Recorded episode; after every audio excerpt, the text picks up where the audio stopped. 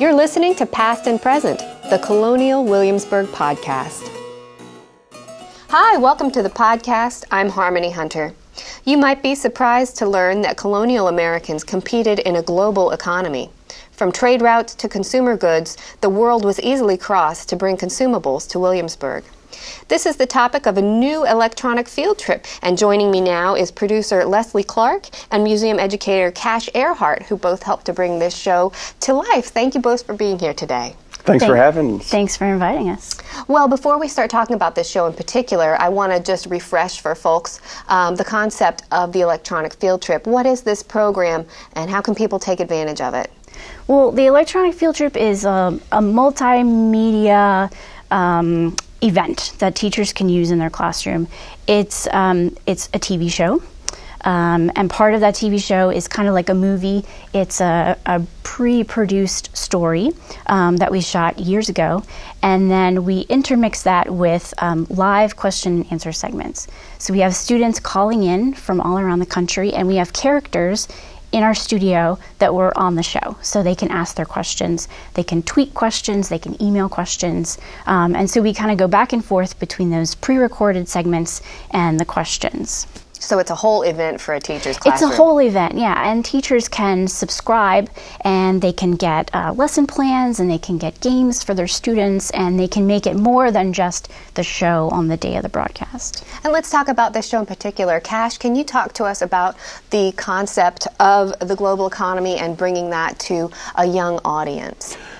For a lot of students today, the global economy, uh, foreign trade and commerce. They're very modern concepts, but they go back hundreds of years. Uh, in the colonial era, uh, the American colonies were part of a huge global network of trade.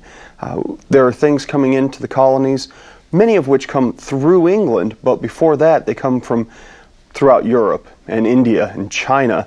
And then the things that are being produced, the raw materials here in colonial America, they're in turn getting shipped out all over the world. So it, it's, it's a very complicated network that, that's much older than a lot of our students recognize.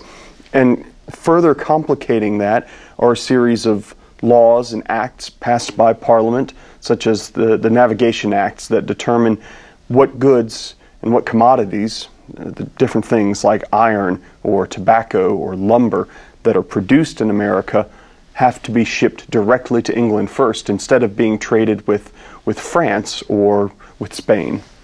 Did you bump into the assumption that um, might be commonly held that people in the colonies were making everything you know, on the frontier. They were carving, whittling everything out of wood, getting everything locally. Was there uh, an assumption that um, international trade was not really happening, that we were much more self sufficient? Oh, absolutely. I, I, think everybody grows up with that assumption that, that all of the clothes that the colonists made, they, they made themselves. All of, all of their furniture, they made themselves.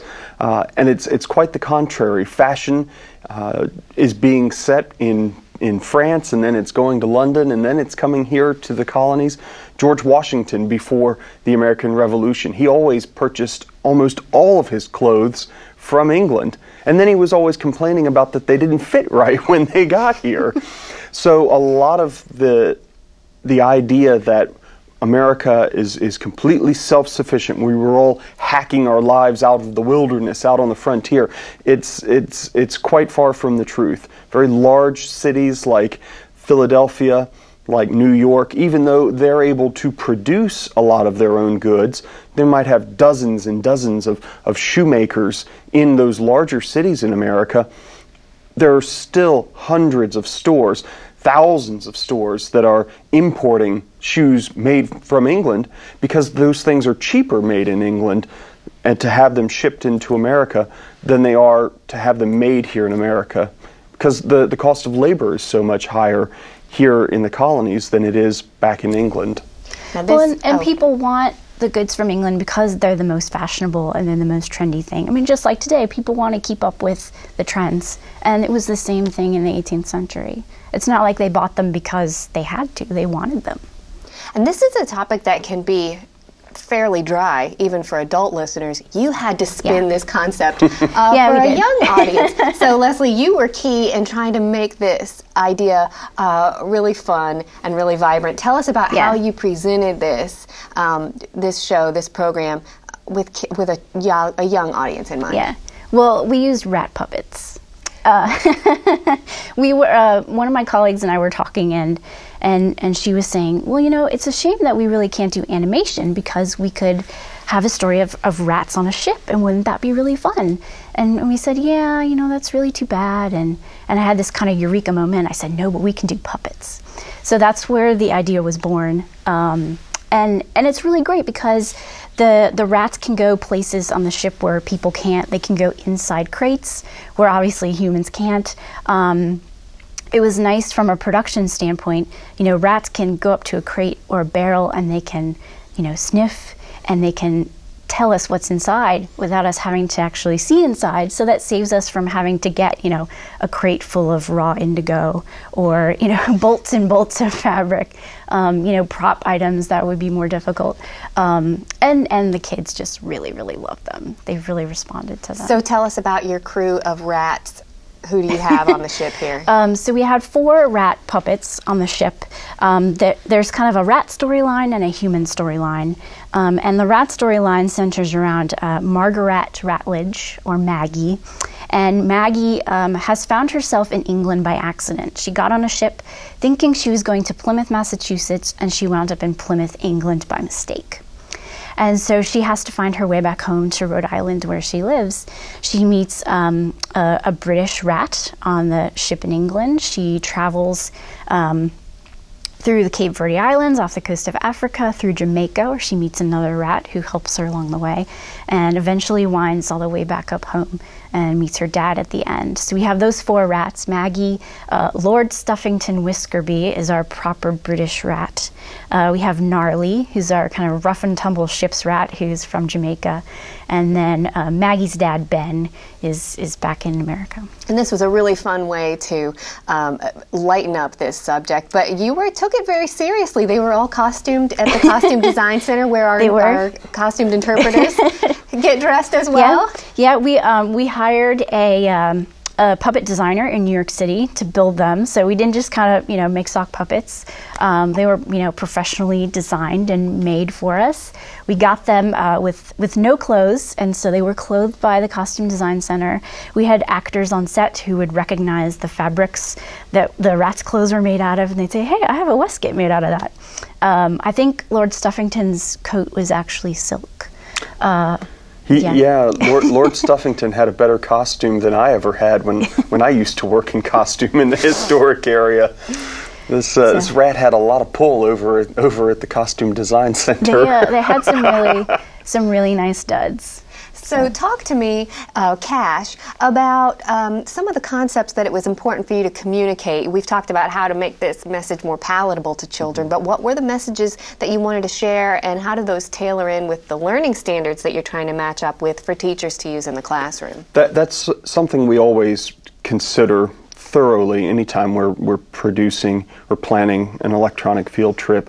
Uh, we recognize that a lot of teachers are looking to Colonial Williamsburg for help with with dense material, with things that are, are complicated or or that they just don't have a lot of other resources to help them teach topics like the the transatlantic trade, uh, otherwise known as the, the triangle trade, which is commonly associated with going back and forth between England and Africa, and then somewhere on the other side of the ocean, whether it's in Central or South America or into the Caribbean or up into the North American colonies.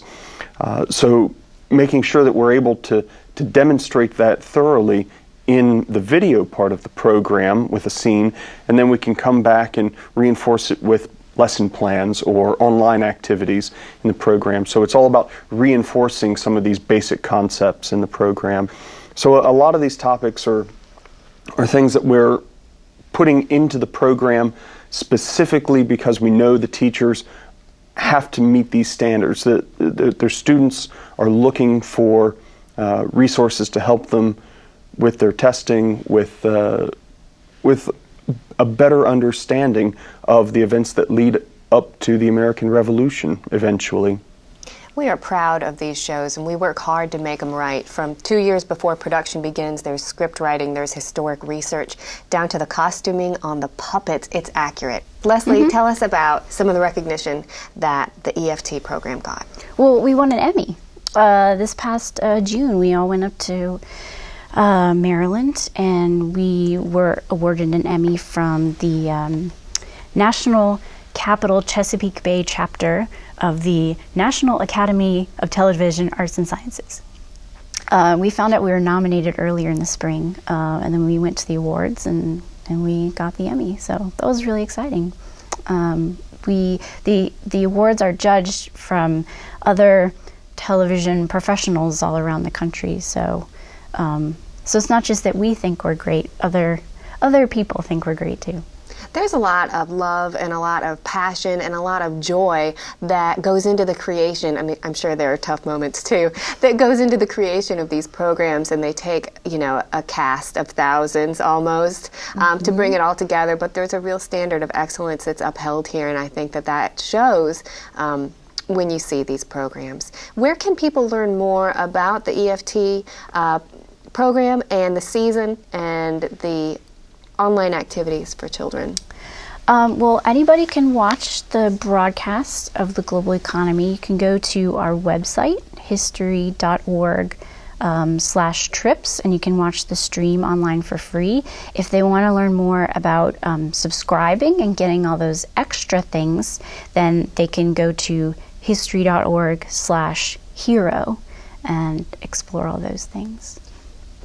And that and that's going to get them access to those online activities, the the lesson plans, uh, and all of those other resources uh, for students. Uh, and it's not just this program, but we, we have over a dozen different programs uh, online in in Hero. Several of which have also received Parents' Choice Awards, including the global economy. So we, have been recognized not only for the, the quality of our video production with the Emmy Awards, but also for the, the, the caliber of our educational content as well. Thank you both for being here today and talking to us about this program and the wonderful series that it's a part of. Thank, Thank you. you. Thanks for listening. We're always glad to hear your feedback. Send us an email at podcast.history.org.